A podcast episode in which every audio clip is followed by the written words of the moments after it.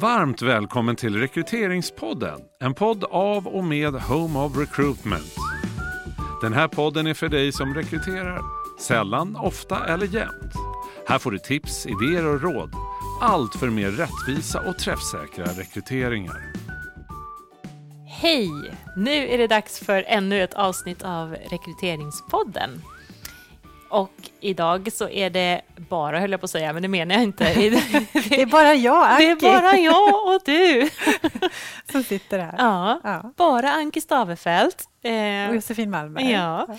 Och vi ska prata om något så spännande som vad sjutton det är, om det ens är någonting, att vara överkvalificerad. Exakt. Jag gjorde nämligen ett inlägg på LinkedIn för sex dagar sedan eh, som lät så här, inom citattecken då. Vi tror tyvärr att du är överkvalificerad för detta jobb. Slutcitat. Sämsta ursäkten någonsin, som sannolikt kommer att användas oftare än någonsin denna höst. För dyr kan jag kanske förstå, men aldrig att man kan vara för bra på det man gör. Inte så länge man gillar det och är motiverad för det. Det är inte rimligt och därför är ovan en bullshit-motivering enligt mig. Så skrev jag då för sex dagar sedan och nu så har jag 2156 reaktioner, 249 kommentarer och 200 000 eh, views på mm. den. Det är en het fråga med andra ord. Det känns som en väldigt mm. het fråga. Mm. Och det är ju, jag förstår ju det, för jag, jag om jag har kollat också på en del av de här kommentarerna och de inlägg vi har gjort förut med liknande tema. Mm. Och då är det uppenbart att väldigt många känner sig eh, diskriminerade. Mm. Och eh, att det här blir någon slags ursäkt som slängs i ansiktet. Och eh, Man tycker inte att man har blivit rättvist behandlad helt enkelt. Nej. Så att jag förstår att det blir upprörda känslor. Mycket upprörda känslor, mycket, mycket liksom exakt den här erfarenheten finns ju där. Liksom, att det är exakt den motiveringen man fick, mm. eh, ordagrant, skriftligen mm. eller muntligen. Och att man också skriver då såklart i kommentaren att vem 17 är du att uttala dig kring vad jag vill och vad jag är motiverad för och vad jag tänker skulle vara rätt för mig härnäst. Liksom. Du, du vet inte. Nej. Jag är visst sugen på den här tjänsten och jag kan ha jobbat i tio år som chef men nu vill jag inte vara det längre. Mm. Eller vad det nu är för någonting. Så att, eh, och det är, ju, det är ju verkligen det som jag tänker det här avsnittet också ska handla om. Att vi är ju otroligt snabba på att göra de här eh, tolkningarna. Precis. För vi är ju... Vi tolkar och tror mm. och vi eh, antar oss veta vad kandidaterna eh, vill och vilka de är. Ja. och så vidare.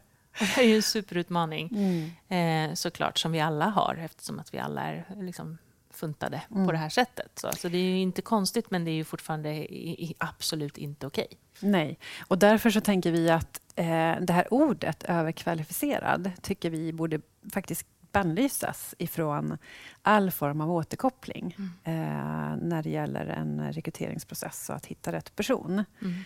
Eh, därför att eh, där behöver alla som jobbar med det här faktiskt eh, gå till djupet och förstå eh, för att hitta rätt kandidat och att, för att undvika att faktiskt diskriminera på vägen. För tyvärr är ju det som, det, det är ju det som oftast blir följden, mm. tyvärr. Mm. Mm. För det är ju faktiskt helt orimligt, som jag skrev i inlägget, att man inte skulle som verksamhet vilja ha en person som är ja, men, är intresserad, är motiverad, men som kommer med ännu mer erfarenhet än vad vi någonsin hade kunnat drömma om att vi mm. skulle kunna få in. Någon som har liksom jättemycket gedigen kunskap och som vill jobba hos oss i den här rollen. Det finns ju ingen som vill tacka nej till det egentligen. Nej. Utan överkvalificerad är ju en omskrivning för, eller en, liksom, ja, ett svepskäl för eh, någonting annat ja. egentligen. Och i, i takt med att eh, yrkeslivet, eller hur vi ska kalla det för, men i takt med att vi arbetar längre mm. eh, och i takt med att världen förändras så behöver vi ju dessutom eh, öppna upp för att det finns möjligheter för alla att göra flera olika typer av karriärer och att en karriär ska inte se ut på ett visst sätt, Mm. utan den kan se ut på många sätt. Och Du kan gå från chef till eh, icke-chef eller från, och så vidare. Mm. Och Det måste vi på något vis säkerställa att det fungerar. Eller från en bransch till en helt annan, eller från ett yrke till ett helt annat yrke. Jag Mm. vet faktiskt flera personer i min närhet som i de här tiderna nu har hamnat i en sån situation att de tvingas liksom reflektera över vad ska jag göra härnäst? Och kanske någonstans också landar i att det finns ju möjligheter i det här. Jag kanske inte ska göra det som jag gjort i 17 år. Jag kanske ska göra det som jag har drömt om parallellt med det jag har gjort i 17 år. Mm. Och ja, då, då kan man nog kanske eh, anses vara överkvalificerad för att man behöver gå in på en väldigt junior position kanske i en, en, en Mm. ny typ av bransch eller så. Precis. Så det finns många anledningar till att syna det här begreppet och ta bort det och faktiskt eh, säkerställa att vi förstår vad det, vad det egentligen vi håller Mm, på med mm. när man pratar överkvalificerad. Så att man eh, gör saker och ting på rätt sätt istället.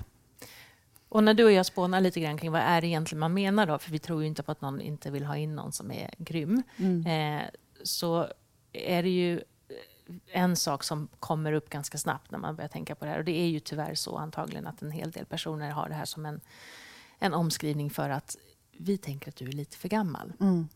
Och då är det ju inte, tänker jag, att man inte vill ha in en person som är 56 år gammal, utan man vill inte ha in en person som man tror är på ett visst sätt, som man kopplar ihop med den. Mm. Man Åldern. tror att den här personen är lite trött, att man inte är hungrig, att man inte är driven, att man inte är villig att lära sig nya saker. Ja, det finns ju många saker som Att man olika... inte hänger med i tekniken. Ja. Ja. Tyvärr visar ju många undersökningar det här, Mm. att det finns såna fördomar. Redan Eh. från 40-årsåldern Ja. börjar man tänka så här. Precis. Och det här är ju en, en utmaning som vi har pratat om eh, många gånger förr och där vi har kommit med många förslag på hur man ska göra för att komma förbi de här fördomarna. Men vi kan ju upprepa det igen, tänker jag. Det handlar ju väldigt ofta om att ha en högre grad av struktur. Mm. För att vi behöver någon slags liksom, bra ledstång att hålla oss i när vi jobbar med rekrytering som gör att vi, vi blir inte fördomsfria, absolut inte, men våra fördomar utmanas åtminstone om vi vet att vi använder den här intervjuguiden. Vi ska ställa alla de här frågorna eller vi ska inleda med det här tre frågorna i urvalsfrågemomentet. Eller referenterna ska alltid få svara på de här frågorna och så Mm. vidare. Alla kandidater behandlas på samma sätt. Och eh, fakta eh, som inte är relevanta, till exempel ålder, Mm. ska inte tas hänsyn till. Eh, och då kan ju till exempel en sån sak som att ta bort CVt vara eh, en sak som kan hjälpa till i varje Mm. fall. För även om man inte aktivt ber en kandidat ange sin ålder så är det klart som sjutton att man kan räkna ut att en person med 30 års erfarenhet inte är Inte 30. 30. Nej. Eh, och sen så tror ju vi jättemycket på att utbilda alla som är involverade i rekryteringsarbetet. Mm. I bias, liksom, i att så här, aha, det är ganska svårt för mig att rekrytera utifrån att jag är människa och jag har inte så lätt för att fatta rationella, eh, objektiva beslut. Alla människor är mer eller mindre fördomsfulla, faktiskt. Så, och, och i sen hela rekryteringshantverket, inklusive Mm. intervjuteknik väldigt mycket också.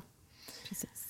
Och sen det som du säger, det här med att inte ta ett CV utan kanske använda sig av andra eh, sätt inledningsvis. För det är ju där många gånger som, som det här eh, händer. Liksom. Man Mm. skickar in en ansökan och sen får man tillbaka tack, men vi tänker att du är överkvalificerad.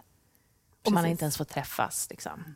Så det är ju viktigt att de här personerna hänger med i urvalsarbetet så att de får möjlighet att få frågorna så att det inte blir en tolkning utan att det blir att vi tar reda på istället. Exakt. Så att eh, där finns det mycket att göra för att liksom komma till rätta med den här eh, liksom, faktiska åldersdiskrimineringen som vi vet förekommer. Eh, och det är ju en jättestor fråga Mm. i sig, Mm. såklart. Eh, men det är ju en del av den här frågan också, Mm. eh, då tyvärr. Ehm, och en annan del i det här, som också till viss del hänger ihop, eh, även med ålder såklart, Mm. det, det är ju det här med lönen. Ja. Att eh, man förutsätter då att en person som har alla de här kvalifikationerna, har, som har jobbat alla de här åren, kommer att vara för dyr. Eh, och då kan det ju vara så att eh, jag har till exempel rekryterat en person som vid ett tillfälle gick ner 15 000 i lön. Och det var bäst, bästa eh, draget som den här personen hade gjort i sin karriär. Mm. För hon blev lycklig och eh, fick ett jobb hon trivdes med och ville hoppa av sin chefskarriär. Så att visst, det kan vara så att man har en viss lönenivå. Men vi ska inte förutsätta att det är den som gäller och att kandidaten faktiskt är för dyr. Mm.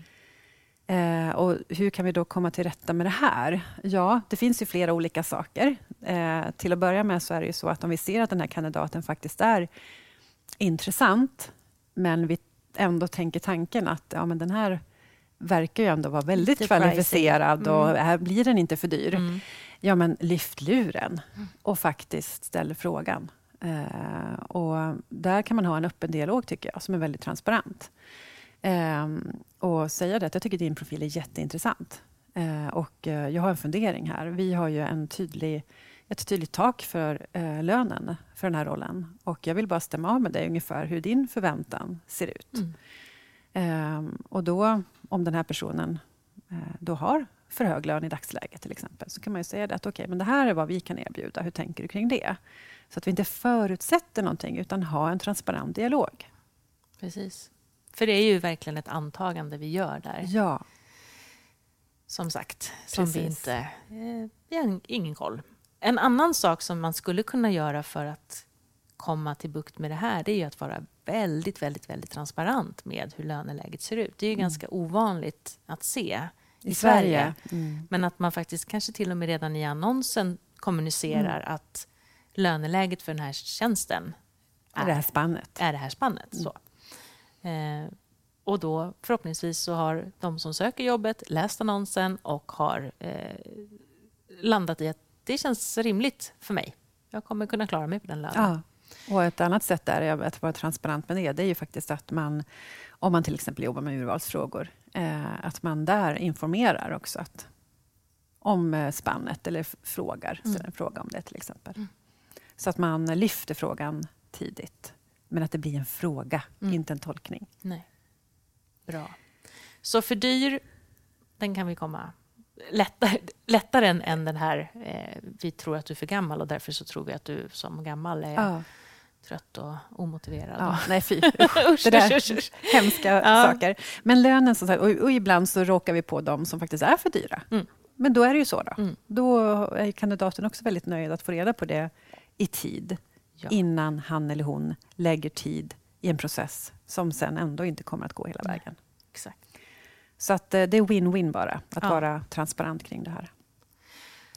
En svårare sak då? Ja, och det här är ju jättesvårt. Men jag tror ju många gånger när man säger att någon antagligen är överkvalificerad gör det för att man tänker att den här personen kommer inte vara motiverad. Mm. Han eller hon kommer inte stanna här länge. Eller han Kommer eller hon ledsna. kommer bli less och, och vilja avancera eller söka sig härifrån snart.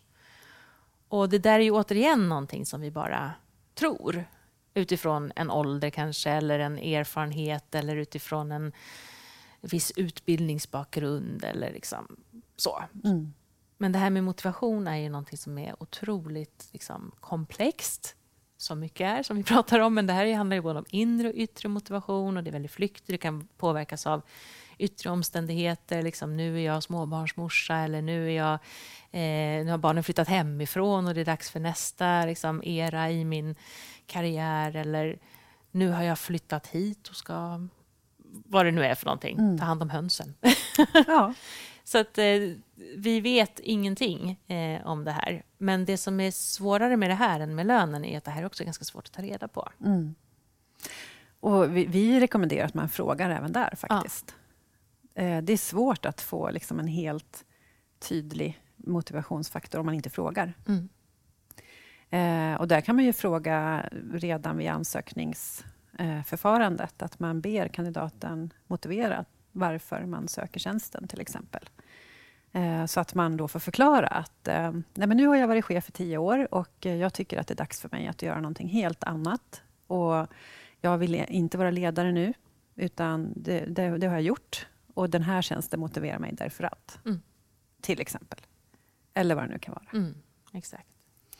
Så att, eh, eller, eller att man lyfter luren när Mm. man ser att en persons profil eh, faktiskt är relevant. Men man har ett frågetecken kring eh, det här med motivationen. Mm. Eh, och, och då lyft luren och fråga. Mm.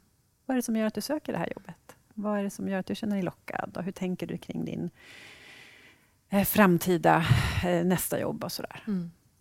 Och, och än en gång då vara än mer eh, tydlig och transparent kring hur jobbet ser ut. För mm. då kan man också kanske undvika att personer som på riktigt skulle vara omotiverade av den här rollen söker tjänsten.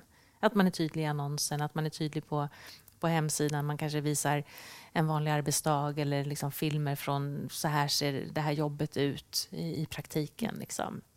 Så att man som kandidat kan fylla på med bra information till sitt eget beslutsunderlag och utifrån det bestämma sig redan innan man söker jobbet för om det här är faktiskt rätt för mig. Precis. Mm. För har vi varit otydliga då får vi skylla oss själva. Ja, faktiskt så är det så. så jag tänker att har man varit tydlig i, och liksom låt andra också, som kanske inte sitter inne i processen, att faktiskt bedöma, mm. är det här tydligt vad den här tjänsten innebär i annonsen eller på webben eller vad det nu kan vara. Eh, och tyck, ser man då att nej, men nu har vi verkligen varit eh, transparenta och berättat och så vidare. Och sen så får vi några ansökningar som eh, vi, vi ser väl fyller eh, den här rollen. Eh, och vi blir jätteintresserade, men ändå lite tvivlande. Ja, men då får vi ju ändå förutsätta att den här, de här personerna har sökt av en anledning. Mm. Och då får vi väl ta reda på det. Mm. Vad är det som gör det här? Um, och jag tror att det kommer bli allt vanligare, och det är ju redan vanligare, att man faktiskt gör karriärsskiften och man växlar upp och man växlar ner och allt vad det kallas för. Mm. Och jag kan vara lite allergisk mot att man kallar det för att liksom uppåt och neråt och sådär. Jag tänker att man gör karriär på så många olika sätt nu för tiden. Mm. Så att, uh, och vi måste tillåta det. Och, och liksom, vi som samhälle behöver ju verkligen säkerställa att det funkar mm. för människor att göra de här bytena. För det behöver vi. Och ta tillvara all den kompetens som tyvärr inte liksom ens kommer, kommer fram, kommer Exakt. in i de här superviktiga urvalsprocesserna många gånger. Mm. Där vi bara liksom tar för givet att nej, skulle nog inte passa. Nej, bort. bort du, ja. ja. Nej, så det är... Mm. Slösigt. Det är verkligen slösigt med kompetens och, eh, och det, det, blir ingen bra upplevelse. Och, och med många... folks liv. Liksom. Ja. Jag tänker på ett samhälleligt plan också. Ja. Och många blir till och med knäckta av att söka jobb. Mm. Och så får det inte vara. Nej. Verkligen inte. Men sammanfattningsvis då, Anki. Som vi alltid säger, höll jag på att säga. Ja. Tolka inte, ta reda på. Tro mm. inte att du förstår eller vet utifrån kanske en, en CV och ett personligt brev eller en LinkedIn-profil vad den här personen går igång på och motiveras av just nu, har mm. för lönanspråk eller vilka personliga egenskaper för den delen som Nej, den här personen precis. besitter oavsett ålder, kön eh, och alla de andra mm. sakerna som vi håller på det är väl en och jättebra... dummar oss kring. Ja. ja. men det är väl en jättebra sammanfattning att tolka inte utan fråga. Mm. Ta reda på. Mm. Och ge alla samma chans. Det får bli slutord, tänker jag. Ja, bra. Tack för idag. Tack, tack för att du lyssnar. Tack, tack. Du har hört en podd av Home of Recruitment. Om du vill komma i kontakt med oss, skicka ett mejl till info at homeofrecruitment.se. Podden är producerad av Septemberfilm.